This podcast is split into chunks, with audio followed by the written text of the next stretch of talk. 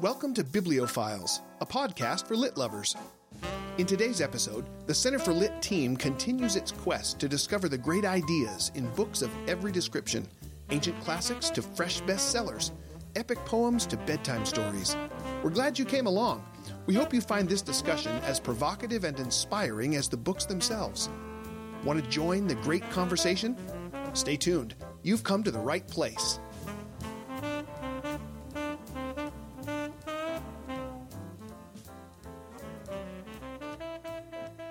Welcome back to Bibliophiles, everyone. Adam Andrews with you once again, having a quiet private laugh with the Center for Lit crew, which is probably going to bleed over into the broadcast today. We can't really tell you what we were laughing about because it's not. It's beside the point. All right. Uh, what was it, Ian? No, we can't tell them. You're right. It's another episode of Bibliophiles. We are glad to be with you once again. I'm joined, as always, by the Center for Lit crew, which consists of my wife, Missy, Hi. my son, Ian, well, hey. and my daughter in law, Emily. Hello. Good to be with you guys one more time. Today's topic is a topic that comes from a, a question, uh, a comment that we got from a faithful Bibliophiles listener. Which frankly doesn't happen to us all the time. And so we're excited to take up the comment and spend an entire episode addressing it. And the, the comment was really a question. And the question went like this Which books by living authors do you think will be classics someday? Which books by living authors do you think will be classics someday? And we can only assume that the question was lobbed at the Center for Lit crew because we are we're considered to be some sort of experts in this field. So what we're going to do is spend the next 40 minutes telling you what books we like without any explanation whatsoever, and you can make your own decisions from there. Isn't that right, guys? That's that's just right. Well, um, my answer to the question is none of them. They're not old.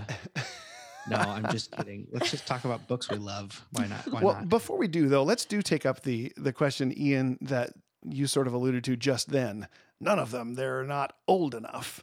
Um, a- As kind of a, a humorous sideways swipe at a fairly serious um, objection to the reading and cherishing and advocating of recent books. Mhm. Right? Summarize that objection, Ian. Well, without wanting to paint any um, any uh, well-meaning holder of this perspective as some sort of rube, um, the idea is that the most important detail in evaluating a classic book is the passage of time. And so, the only way we can know if a book is a classic is if it has survived um, a period of years. And Right. as you can, I'm sure, see if you think about it for a second, that's a really difficult standard to uphold because it restricts us to um, some sort of vague, unspecified rubric for what literature is worthy of being studied and read. Or it forces us to specify a rubric and Right. pick a number. Well, I, you know, um, I've I've read around a bit in the great books and um, in the works of uh, Mortimer Adler and Clifton Fadiman and his colleagues, their colleagues, I should say, and um, they wrote a lot about the selection process when they were putting together the Encyclopedia Britannica set of the great books of Western civilization. And they had to go to the mats um, with people, with the public, about why they chose some authors and works and didn't include others. And I, I'll tell you the truth, when I first saw this, set, I thought, well, this is bizarre. Why would they include this and not this? This was so influential. And so they, they wrote a lot about why they included what they did. And I'm not I'm not necessarily saying that the list that they came up with is the list that I would myself choose, but I think some of the organizing principles that they used in order to create their list really do help to um, to kind of refine our ideas about what makes a classic long term. And Mortimer Adler said that the degree of insecurity in the editorial selection of the great books increases as we come nearer and nearer the present day, our own time, because it's hard to mm. gain the proper perspective regarding the universal appeal of a work from within the author's own time. This is the origin of the, the of impulses that give us the hundred year rule. There has to be some separation before you can actually see the effect of a work clearly, right? Yes. And so if you're trying to evaluate works in your own time, it's not to say that you can't acknowledge that this work is good or that this work has merit, but to know whether or not the work is actually going to survive beyond the generation that it was actually written um, for is very difficult because you're within it. So your mind is Mm-hmm. Which shaped to by the that- questions that, that that are of the generation and of the moment. And and it's not it's not to say, Ian, that that the works that are of the moment are not valuable. Of course they are. It's just Sure. that a hundred years from now, if it was merely of the moment, it's not going to be something that people still read. um, Adler rightly notes that it's difficult to actually evaluate. To evaluate, I think what he called it is the universal appeal, Right. right, of the set of ideas because we're too close to it in our own time. Mhm. So, all that that really means, though, for this discussion is that the question, while really fun and interesting, isn't necessarily all that relevant. Relevant. So What we do you go mean, home? Ian? What do you mean? Well, I mean, um, we can we can sit here and talk about books that we think are worthy of study now, but to ask what books are going to be classics someday is purely conjecture Yeah, it's all speculation. because we just can't know. The word classic means still being read hundreds 100 of years years later. That's what the word means. So actually, what I think I would say, and this is not to um, not to say that our listener who asked us this question asked the wrong one, but rather that she's got her finger on something important. And maybe the way that I would rephrase it is what you mean is what books are fabulous what books are worthy what books are what makes a book worthy of being studied what makes a book worthy of being treasured What book's being written that's a question today? we can answer Yeah. even if we can't answer the question what will be a classic someday I, I think Yeah. it's a good way to put it. What books being written today are going can nourish our souls today in the same way that they will nourish the souls of readers 200 years from now. Or maybe which books being written today are making um, viable contributions to an ongoing dialogue between the authors from generation to generation about the universals. Right? Also, I think that the listener just fully intended for us to engage in speculation. but I think that taking that question from both of those sides is really fruitful. On the one hand, the definition of what is a classic uh, helps us judge the, uh, which books to read from the from the canon, from the tradition, to look back 500 years and say which of, which of the ones you know should we pick. But also looking at the fact that that question really um, has something else underneath it, which is how do you tell a good book from a bad one? What are the books we should be reading now? Uh, it's a separate question and a good one, an equally good one, I'd say. I, I want to just um, insert a comment by Clifton Fadiman, and then I'll stop quoting at you, I promise, and we can just start um, making our speculations. Fat chance I promise. I do promise. Listen what he says. He says the great ideas, the abstract infrastructure of Western thought and feeling, form part of the warp and woof of the 20th century contributions. The modern authors share in the great conversation, perhaps even more so by reason of their very departure from the broad highways laid out by their predecessors. It is not at once apparent that imaginative writers sit at the same table with Plato and Archimedes. Pirandello does not quote Plato. Fitzgerald had probably never read a page of Archimedes. What makes them part of the great conversation is something so deep as to be elusive. It has to do with the impalpable medium of thought and sensibility in which our raw daily experience floats. The great conversationalists of the past are the architects of our mental habitat. Authors react to our common home in a special way, responding more intensely, interpreting it, extracting from it symbols, emblematic characters, images, webs of evocative language, epiphanies of human awareness. All these emerge from a view of life pervaded by the great ideas. And again, that is Clifton Fadiman That is beautiful. um, from an article entitled The Contribution of the 20th Century. And I really think that he's got his finger on it here yeah, yeah. right? The the um, the sensibilities um, of the modern author that have been shaped by those that came before, by those architects of the imagination, right? Um, They're working in a tradition and responding to it, even by their departures from it.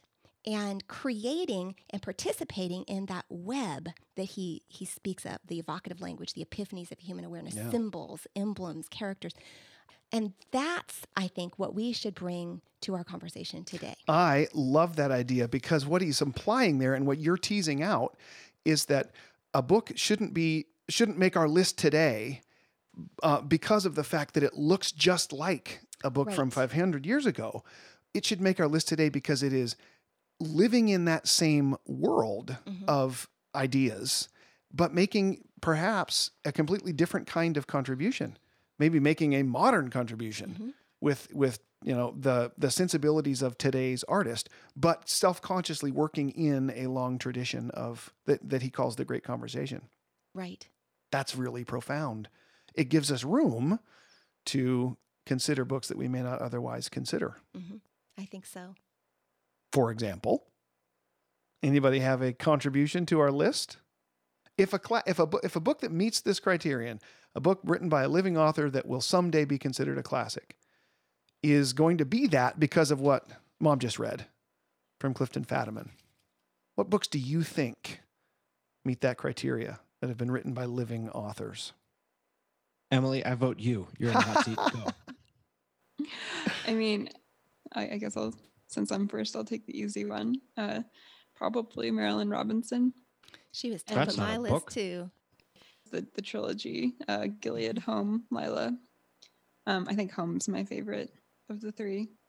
And what I- I'm trying to think about is it being shaped by our own times because that one is kind of countercultural to. Um, I mean, it, it definitely asks a lot of the questions of our time. But yeah, I What- what- the idea of alienation. I want to ask Emily what what you mean by countercultural.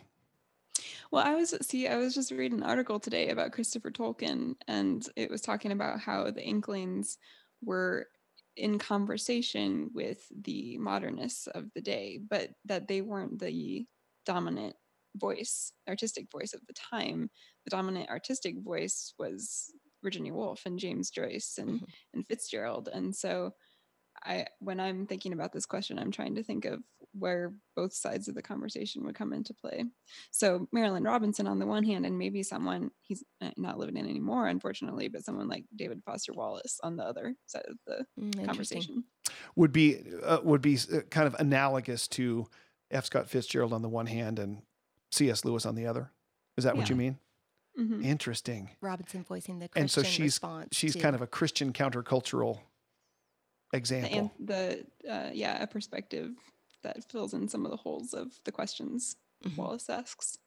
Missy, you were about to jump in with something on Robinson too. Why would you? You said that you would include her as well on your list. Oh, it, um, for the same reasons that Emily mentions it, really, I, I think that's really well said. The um, I think her works explore um, they explore alienation and the inability or the difficulty, maybe not inability, but the difficulty of one gen- one generation speaking to another. She she paints the the different generations as having different vision, different callings, and being really shaped by the time in which they live, and portrays the the um, the gulf that tends to separate them and the action and reaction that occurs um, relationally within families as a result of those differences, and provides some really compelling, I think, answers or um, hope. She provides hope and a, a touchstone that unites the generations and provides a common language in the sacraments. Um, so her, her work is really sacramental.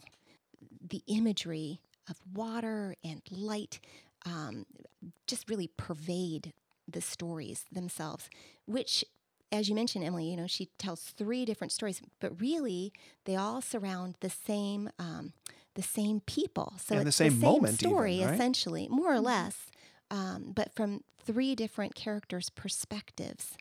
And so it's for that reason, too, just a fascinating study of character and perspective. So, yeah, I, I agree. She does a beautiful job.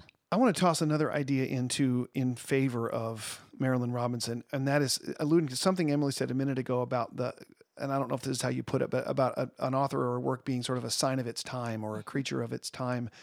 That that she her works, the three you're talking about, really do seem to spring out of a late 20th century America where religion um, is at the at something like the end of a long and tumultuous relationship with American society, and it has been it is it's been tried and found wanting and marginalized, but it never really goes away because it mm-hmm. seems to, mm-hmm. to hook onto something permanent and it's intractable and never will finally be swept off of the table. And so it persists in its power to interpret and make relevant the stuff of human existence. And you feel that way as a resident of late 20th century, early 21st century America in some ways.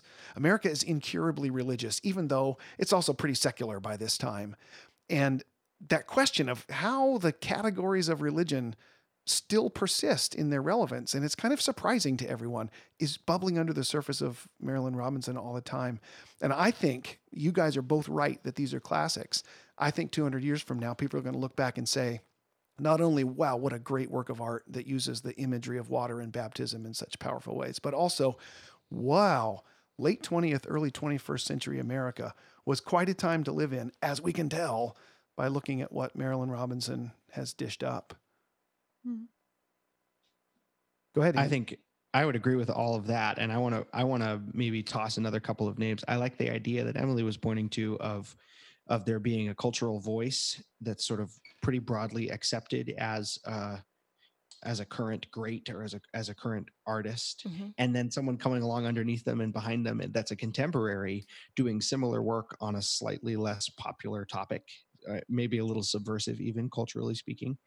And I see a parallel like that happening right now in juvenile fiction that I think is really powerful too. You've got um, the work of John Green, who's a, a young adult, a writer for young adults, um, that is a writer of remarkable poise and um, talent. I think his his style and the subject matter that he takes up to write about are both really elegant and beautifully expressed most of the time and deep he's not he's not giving in to the pressure as a popular writer i mean one of his books was even made into a, a popular movie so but all of the weight of that fame hasn't actually coaxed him into uh, relinquishing his grip on uh, deep universal thematic content and and difficult universal content at that. And so i i think he's he's very much a mainstream writer but he's also um, doing really good artistic work but definitely not from a religious or christian perspective. Right. um, there's a there's a subtle thread of nihilism that sort of runs through his work and I think he's puzzled by it and perplexed by it himself. And maybe the question can this really be all that there is going on here in the world uh, it sits at the heart of his work and that might be the really the root of of his of his genius but um but he's not a christian and on the other hand we have gary schmidt Hmm. who is also a writer for young adults Mhm. um who is likewise taking up deep weighty material and and has likewise a gorgeous um touch i mean his Oh, style yeah. is actually beautiful similar content now that and it's mention similar content It is. but schmidt is coming along at that from a very christian perspective and I, I just think it's a really good parallel Wow, I hadn't thought of that that before. fitzgerald and lewis i Mhm. think john green and gary schmidt are a good uh, brace of authors to be considering today also Wow. Can you guys believe we had Gary Schmidt on our podcast? No, I once? can't. No, cannot. I can't. That was so much fun. I'm I fangirled all over the guy. Poor guy. We made fools of ourselves, I, I think is what happened. I think I said beautiful, beautiful about a hundred times. You know what you did, Missy? And I think I did this too. You said to him, Hey, remember that in chapter four when the one character did that one thing? And then you paused and said, That was really cool. That was, That was really, really cool. cool. Remember that image that you used? That was really cool. That was really cool. He Um, was very patient. I have a very uh, this this comment might be a jarring change of tone, but you mentioned John Green, and I've read a couple of John Green books at your suggestion and enjoyed them thoroughly. I thought they were wonderful, and I wonder on this discussion of future classics, maybe even you know uh, narrow the the, the field, future classics for young adults. Is John Green going to stand the test of time, given the fact that his um, his social setup and and junior high, high school slang is so rooted and embedded in early 21st century America. The kids That's say great stuff that question. in 100 years from now, no one's going to have the faintest idea what they're talking about. it really might be true Yeah, the humor is very keyed. It is. to our times. But here's the other thing, though, that I think is kind of interesting, and maybe um, literary historians of any stripe would would cut me down on this. But a quick search of my own uh, mental archives would say that um, the young adult genre that exists today is something we made up. We made I, it I agree. Fair point. And so, because of that, it'll be interesting to see if any classics at all survive from that genre, because actually, it's not a genre that mankind before us has ever considered a necessity. Mhm. Um, Just people like, young Robert- adults are people that mankind right. before us never Right. considered a They're just Just necessity. like a prolonged adolescence. Exactly. I think Robert Louis Stevenson was writing YA fiction if he knew it at the time, but instead he was just writing for people and happened to have a heart for youngsters, and Mhm. so he wrote in an idiom they might appreciate. But there's the works have survived because it's Treasure Island for Pete's sake. I mean, he's talking Well- about important things. Do you think then that part of of reading classic young adult fiction 200 years from now will be part of the fun will be trying to figure out the high school slang of 200 years ago? I mean, there will be a, a literary um, a literary technique or pursuit that doesn't even exist right now, reinterpreting 200 year old high school slang. Mark Twain's humor still resonates. I was so- just going to bring that up. But yeah, Twain's local it's dialect. is totally embedded in its time and place and, and in unintelligible outside of that. And yet we strive and exert ourselves to figure it out, right? I think it might be true that John Green is good enough to be uh, poured over later. Um, but I think it's more likely that someone like David Foster Wallace would be. I mean, he's if there is a modern idiom, uh, he's probably the guy that coined it. But he's not writing for the same audience. No, that's for sure. Let's just make Let that there really be clear. no misunderstanding. Anyone misunderstand us? David Foster Wallace is not for your teenagers. no, no, he is not. No. But here's what here's what occurs to me. I mean, the word idiomatic springs to mind, right? When we talk about a phrase or a, or a word or, or an expression being idiomatic, we mean everybody in the particular area in the in the place that we're defining that we're living in in that particular moment gets it. Everybody gets it, right? All English speakers know what this particular phrase means. Right. And I think the work of John Green is idiomatic in a way that might not be a compliment. And the work of Gary Schmidt is not idiomatic Right. in a way that might be a compliment. Mhm. Yes. And so that's maybe that's something to take up. On the one hand, we can come at this question from the perspective of does it have weighty thematic material? Okay, both these guys do. Level number two is is it so much a creature of its own time that it is idiomatic instead of non idiomatic? And maybe non idiomatic is actually what a work should strive for. That's kind of what mom was saying, I think, a minute ago about um, it takes time to discover which one of those things is true of a particular book. Some, and you don't, you can't predict, like you just said, maybe John Green 200 years from now will have survived the passage of his idiom. It's possible. We can't see the future. So, for that reason, we have to wait to declare it a classic. It rose above its idiom and still speaks to people who really have a hard time understanding what those characters are saying. And sort of the Well, degree think- to which it, it participates in the larger conversation about the great ideas, right? And the kinds of contributions that the author himself is making regarding that idea are going to determine its longevity. Yeah. Hmm. Yeah. Well, I even think that there is kind of uh, an abundance of authors who are trying to, not, I'm thinking poetry right now, poets who are trying to take up weighty questions in the style of of Southern Gothic um, narrative poetry, but they all sound the same. And so they're all kind of, you miss them because you can't tell one from another, even though they are are dealing with with Was- things was- that are uh, universal and important ideas. But um, sometimes I do think that style is important. Mhm. that you stand out and you stand above. I Of your- thought your was. peers. What- Did you just make a subtle cut at a whole generation of poets? I think you did. Some of it is really beautiful, but it also. But do you think, and this is total sidebar, but do you think that this that that there's actually an unhealthy obsession with the idea of Southern Gothic fiction going on in today's young fiction writers? Um, and young conservative fiction writers, yes. I Boom! you heard it here first, folks. You heard it here I hey, first. I love Flannery O'Connor. but why do we all need to try and be her? we should have another podcast about Well, this. It no, should be its own actually- You, I think you're on to something there because this is always what happens. There's a groundbreaker, right? There's somebody who does something new, and then everybody kind of lines up in a queue after them, and so to speak, takes their cues from them, right? And the, nice. You punster. they start they start a, a movement, and so the Southern Gothic genre was kind of piggybacking on the work of Flannery O'Connor and others that wrote um, along with her, beside her, like Truman Capote's In Cold Blood and Faulkner's work and things like that. Um, I, you know, I see this going on with Wendell Berry in Jayber Crow. I think he was doing something kind of new and beautiful with um, with some of those ideas and participating in a Southern agrarian um, appreciation of the land and living close to it. Um, I think that his Jayber Crow is probably going to stand the test of time because of its mm. um, its poetic qualities and its contribution to the conversation about pain and suffering and the significance of community, the nature of um, love, real love, um, as opposed to self love or selfish love. Um, and so full of imagery, um, repeated motifs and symbols that participate in a larger tradition uh, that I think lifts it lifts it out of the particulars associated with its creation and give it continuity in the larger conversation. Mm. I think it. So you actually would come out and say of of Jayber Crow particularly, but maybe of Wendell Berry, that you do think he will be a classic someday.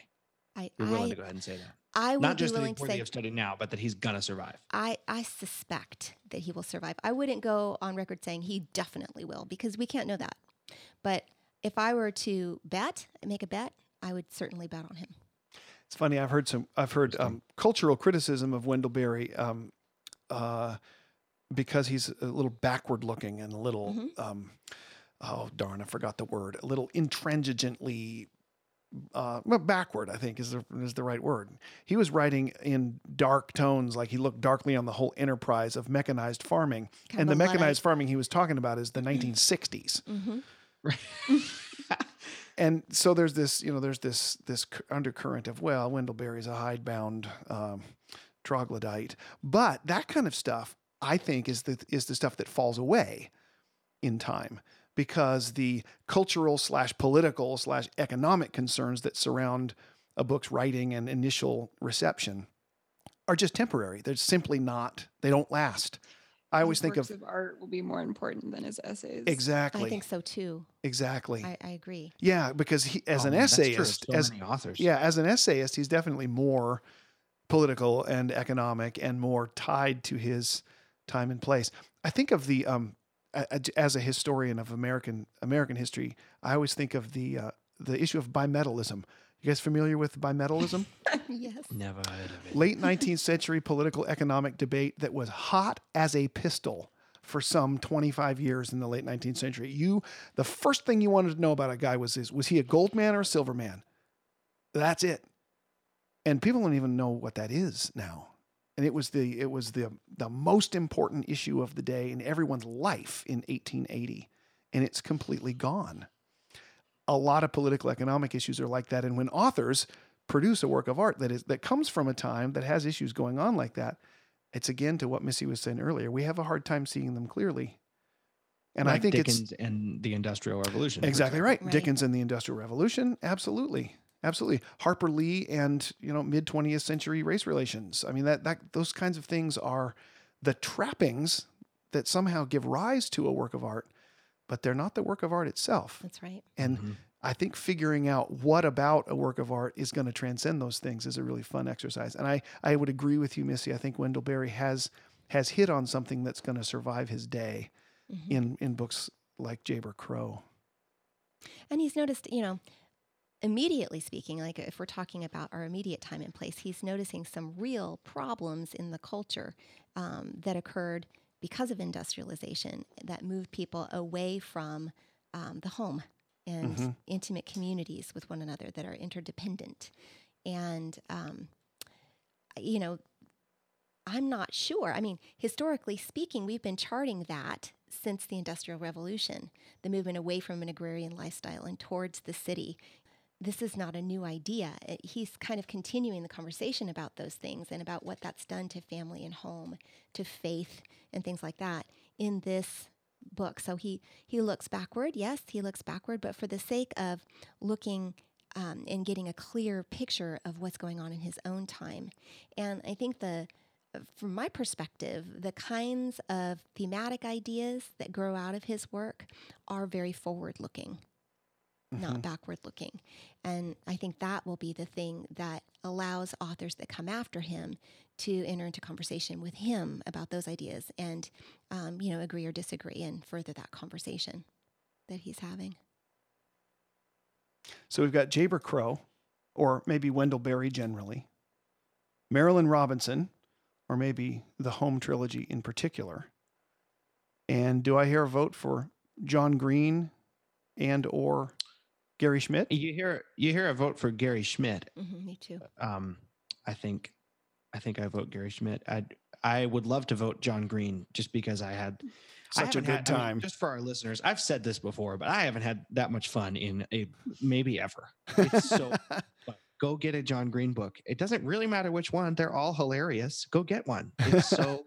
Uh, actually, it does matter. The newest one isn't as funny. I haven't read the newest one yet. Turtles all over the place, or something like that. That's what Calvin calls it. Yeah. It's tur- it's called Turtles All the Way Down, and my brother Calvin calls it Turtles All Over the Place. Just- if you knew Calvin, it'd be even funnier. Than it is um, I just. but no, I think John, I think John Green is great, and and I think he likewise is talking about some really important ideas. But I do wonder if his idiom will survive. That'll be interesting to see. In that same vein, um, I want to put Leif Enger on the list, his Peace Like a River, Mm. but I'm not sure. I'm not sure. Um, the first time I read it, I thought, oh, this is destined to be a classic. The second time I read it, I thought, oh, this is beautiful, but I'm not sure if this is going to survive. I still love it. It's one of my favorite reads, but I, um, I wonder, what do you think? I wonder Ah. too. I love Peace Like a River by Leif Enger. Um, I wonder why you wonder. What it, what's not to love? Um, well, beautiful language, stylistically beautiful. Um, Mhm. it reads like classic literature without being um, archaic. It has the feel. The guy the It guy does. writes English like a master. He really does. His Mhm. beautiful use of the language. Um, the story itself is engaging and um, more than just a fun read, you know, an adventure read. It's it really is asking some legitimate questions about the nature of reality um, and confronting the the idea of philosophic materialism. Um, without ever naming it so you know he's you've got this dad and and this little family and one of the sons in the family doesn't like the idea of a world that is not cause and effect oriented in every matter.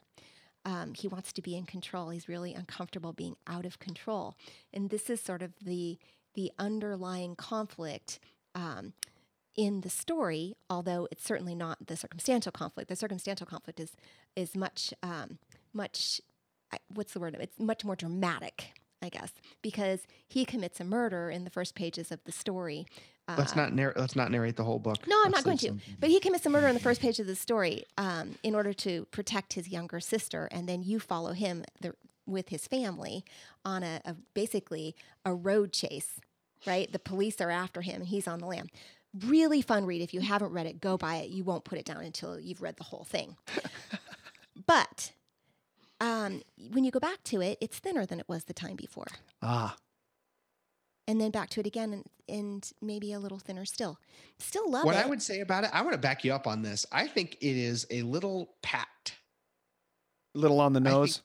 it's a little on the nose. I think what he does is asks asks a couple of really really good questions, and then reduces the question just ever so slightly by pre- pre- presenting you with such a firm answer in narrative. that it is. Uh, yep, it is a little bit on the nose. It's a little pat.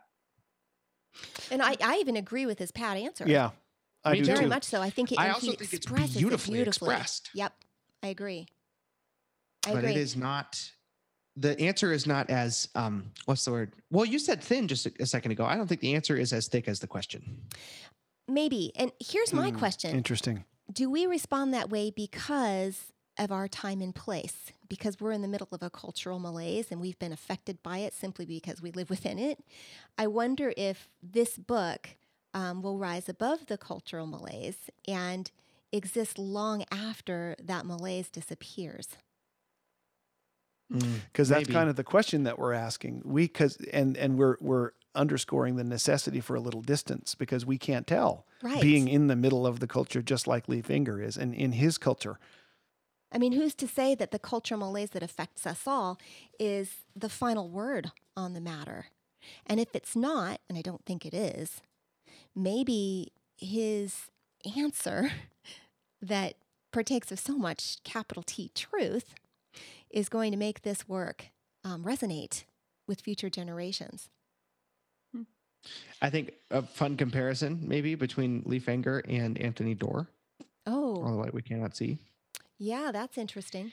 S- similar in one sense, they both write like absolute masters, Like I mean, painters. this- yeah, like painters, exactly. They write like painters. They write like Michelangelo.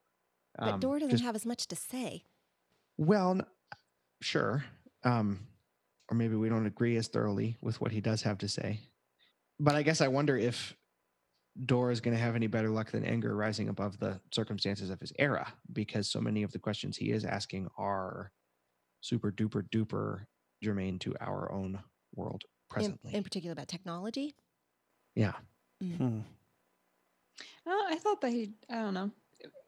The problem, we can assume that technology is now going to be around for a while. So, and that it wasn't all that he was asking. I think that he is at least doing as good of a job as Lee did with the images that he paints. And Yeah, I don't know. I don't see him engaging with um, transcendent ideas to the extent that Enger was. Am I wrong? Really? well, but the, I think that what it is is that he doesn't have the same perspective that you do, and Lee does. Well, and a lot of the great doesn't have as much to draw on so that he becomes something like a david foster wallace who's asking really deep searching questions but doesn't have answers to give or Yeah, he I- thinks that he does but they're not as as uh, satisfactory to you Hmm. as I don't think I agree about that because I don't agree with Hemingway in the answers that he provided, but I would include him on a list of the greatest classics of all time. Same thing with Fitzgerald.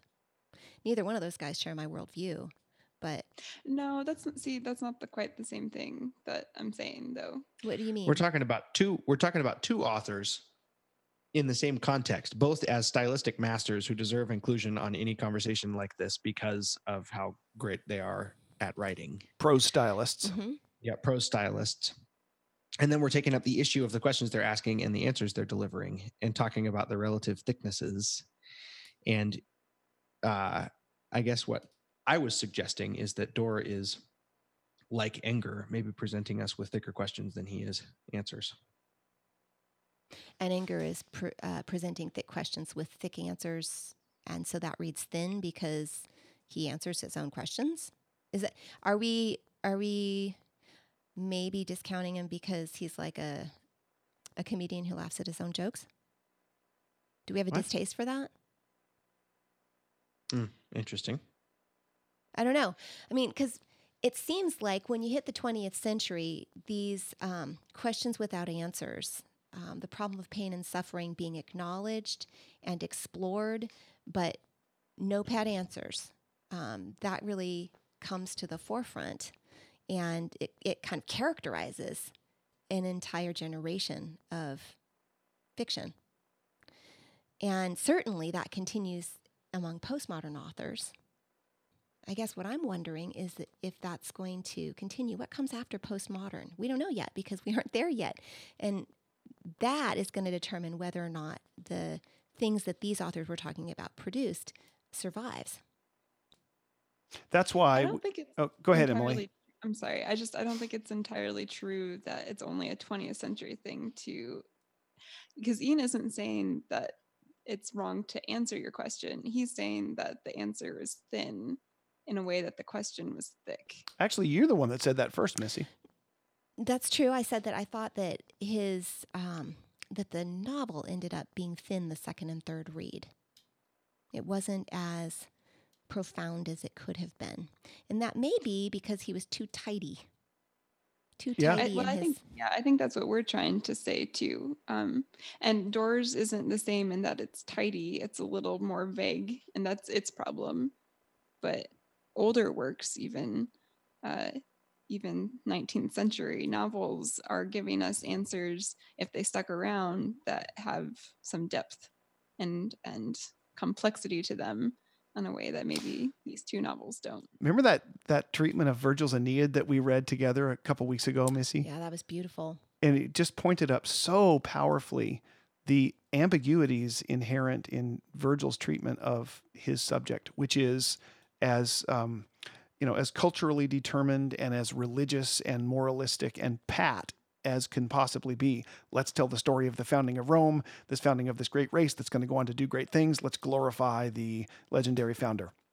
And yet, it's as ambiguous as can possibly be, right down to the final scene where Aeneas, supposedly the embodiment of the Roman code of being kind to the, to the defeated, drives a spear through Turnus's heart for no reason in a fit of immoderate rage.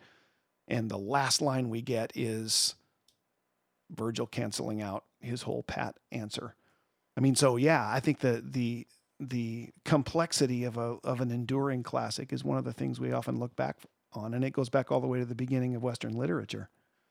And so maybe what you guys are saying is that these last two that we're talking about are maybe a little more pat than that, a little thinner on that Yeah, I score. don't. I don't know. Maybe I still it's, it still makes one of my uh, well greatest ever reads book list. I would agree with that. Yeah. You know what I think one of the problems is is I mean, I haven't read a ton of recent literature and I'm trying to get better at that. But two, I think a lot of our great storytellers are being siphoned off into the screen. They're writing movies. Um, and Oh, they're writing TV shows. Yeah. I think that's Yeah. true.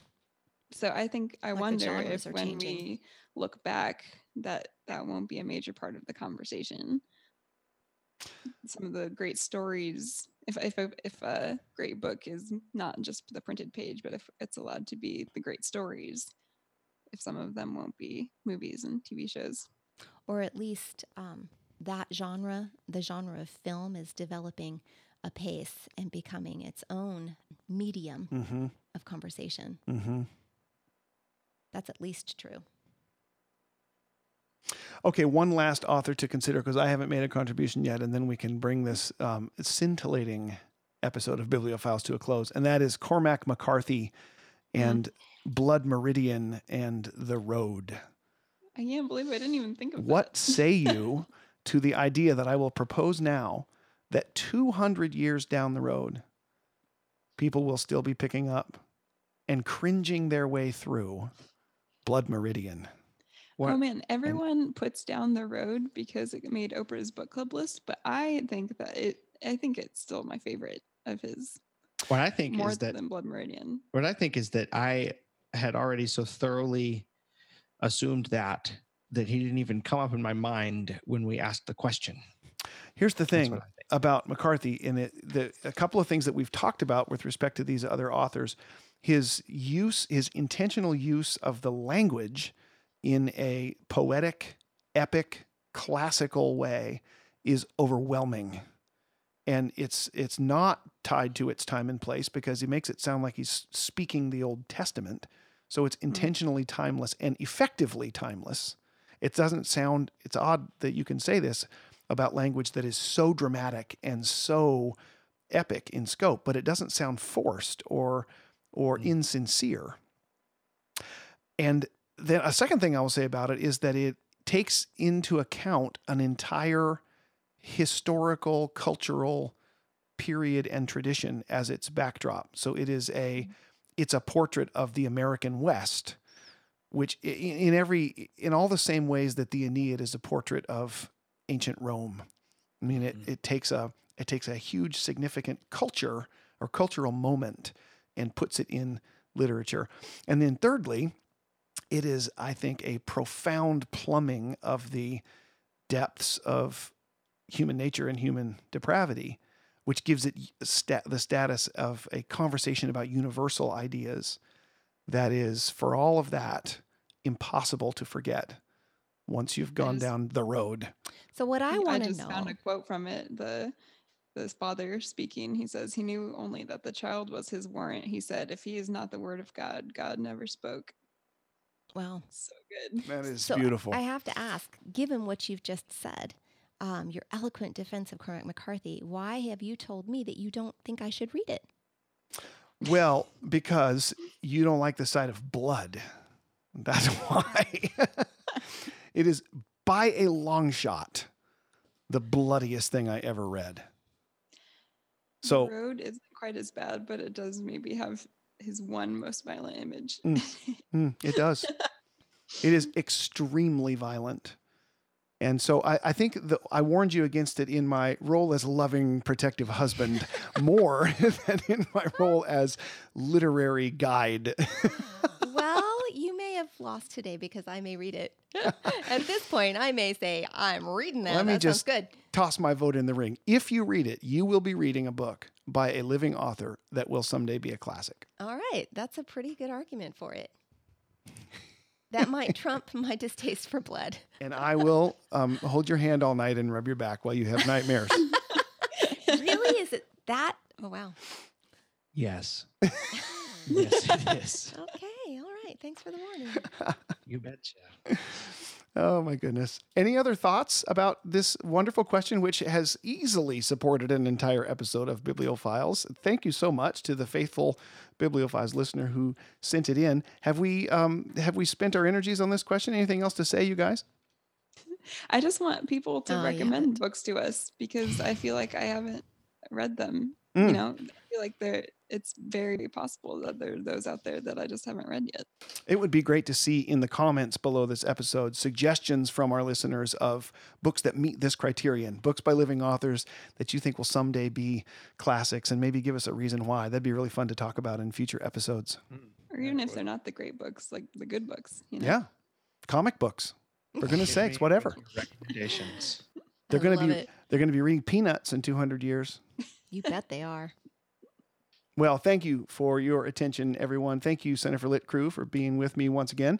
We're going to go ahead and put this up on the web. If you're interested in the other things that Center for Lit is doing, we encourage you, as always, to go by the website, centerforlit.com, or check out the Pelican Society, our membership club for people interested in all things literary. That's on the web at pelicansociety.com. You can get the podcast anywhere you get your podcast, and please give it a rate if you think about it. We'd love to hear what you think. Thanks for tuning in, everyone. Until we meet again, happy reading. Happy reading. Happy reading. Bibliophiles is a production of the Center for Lit podcast network.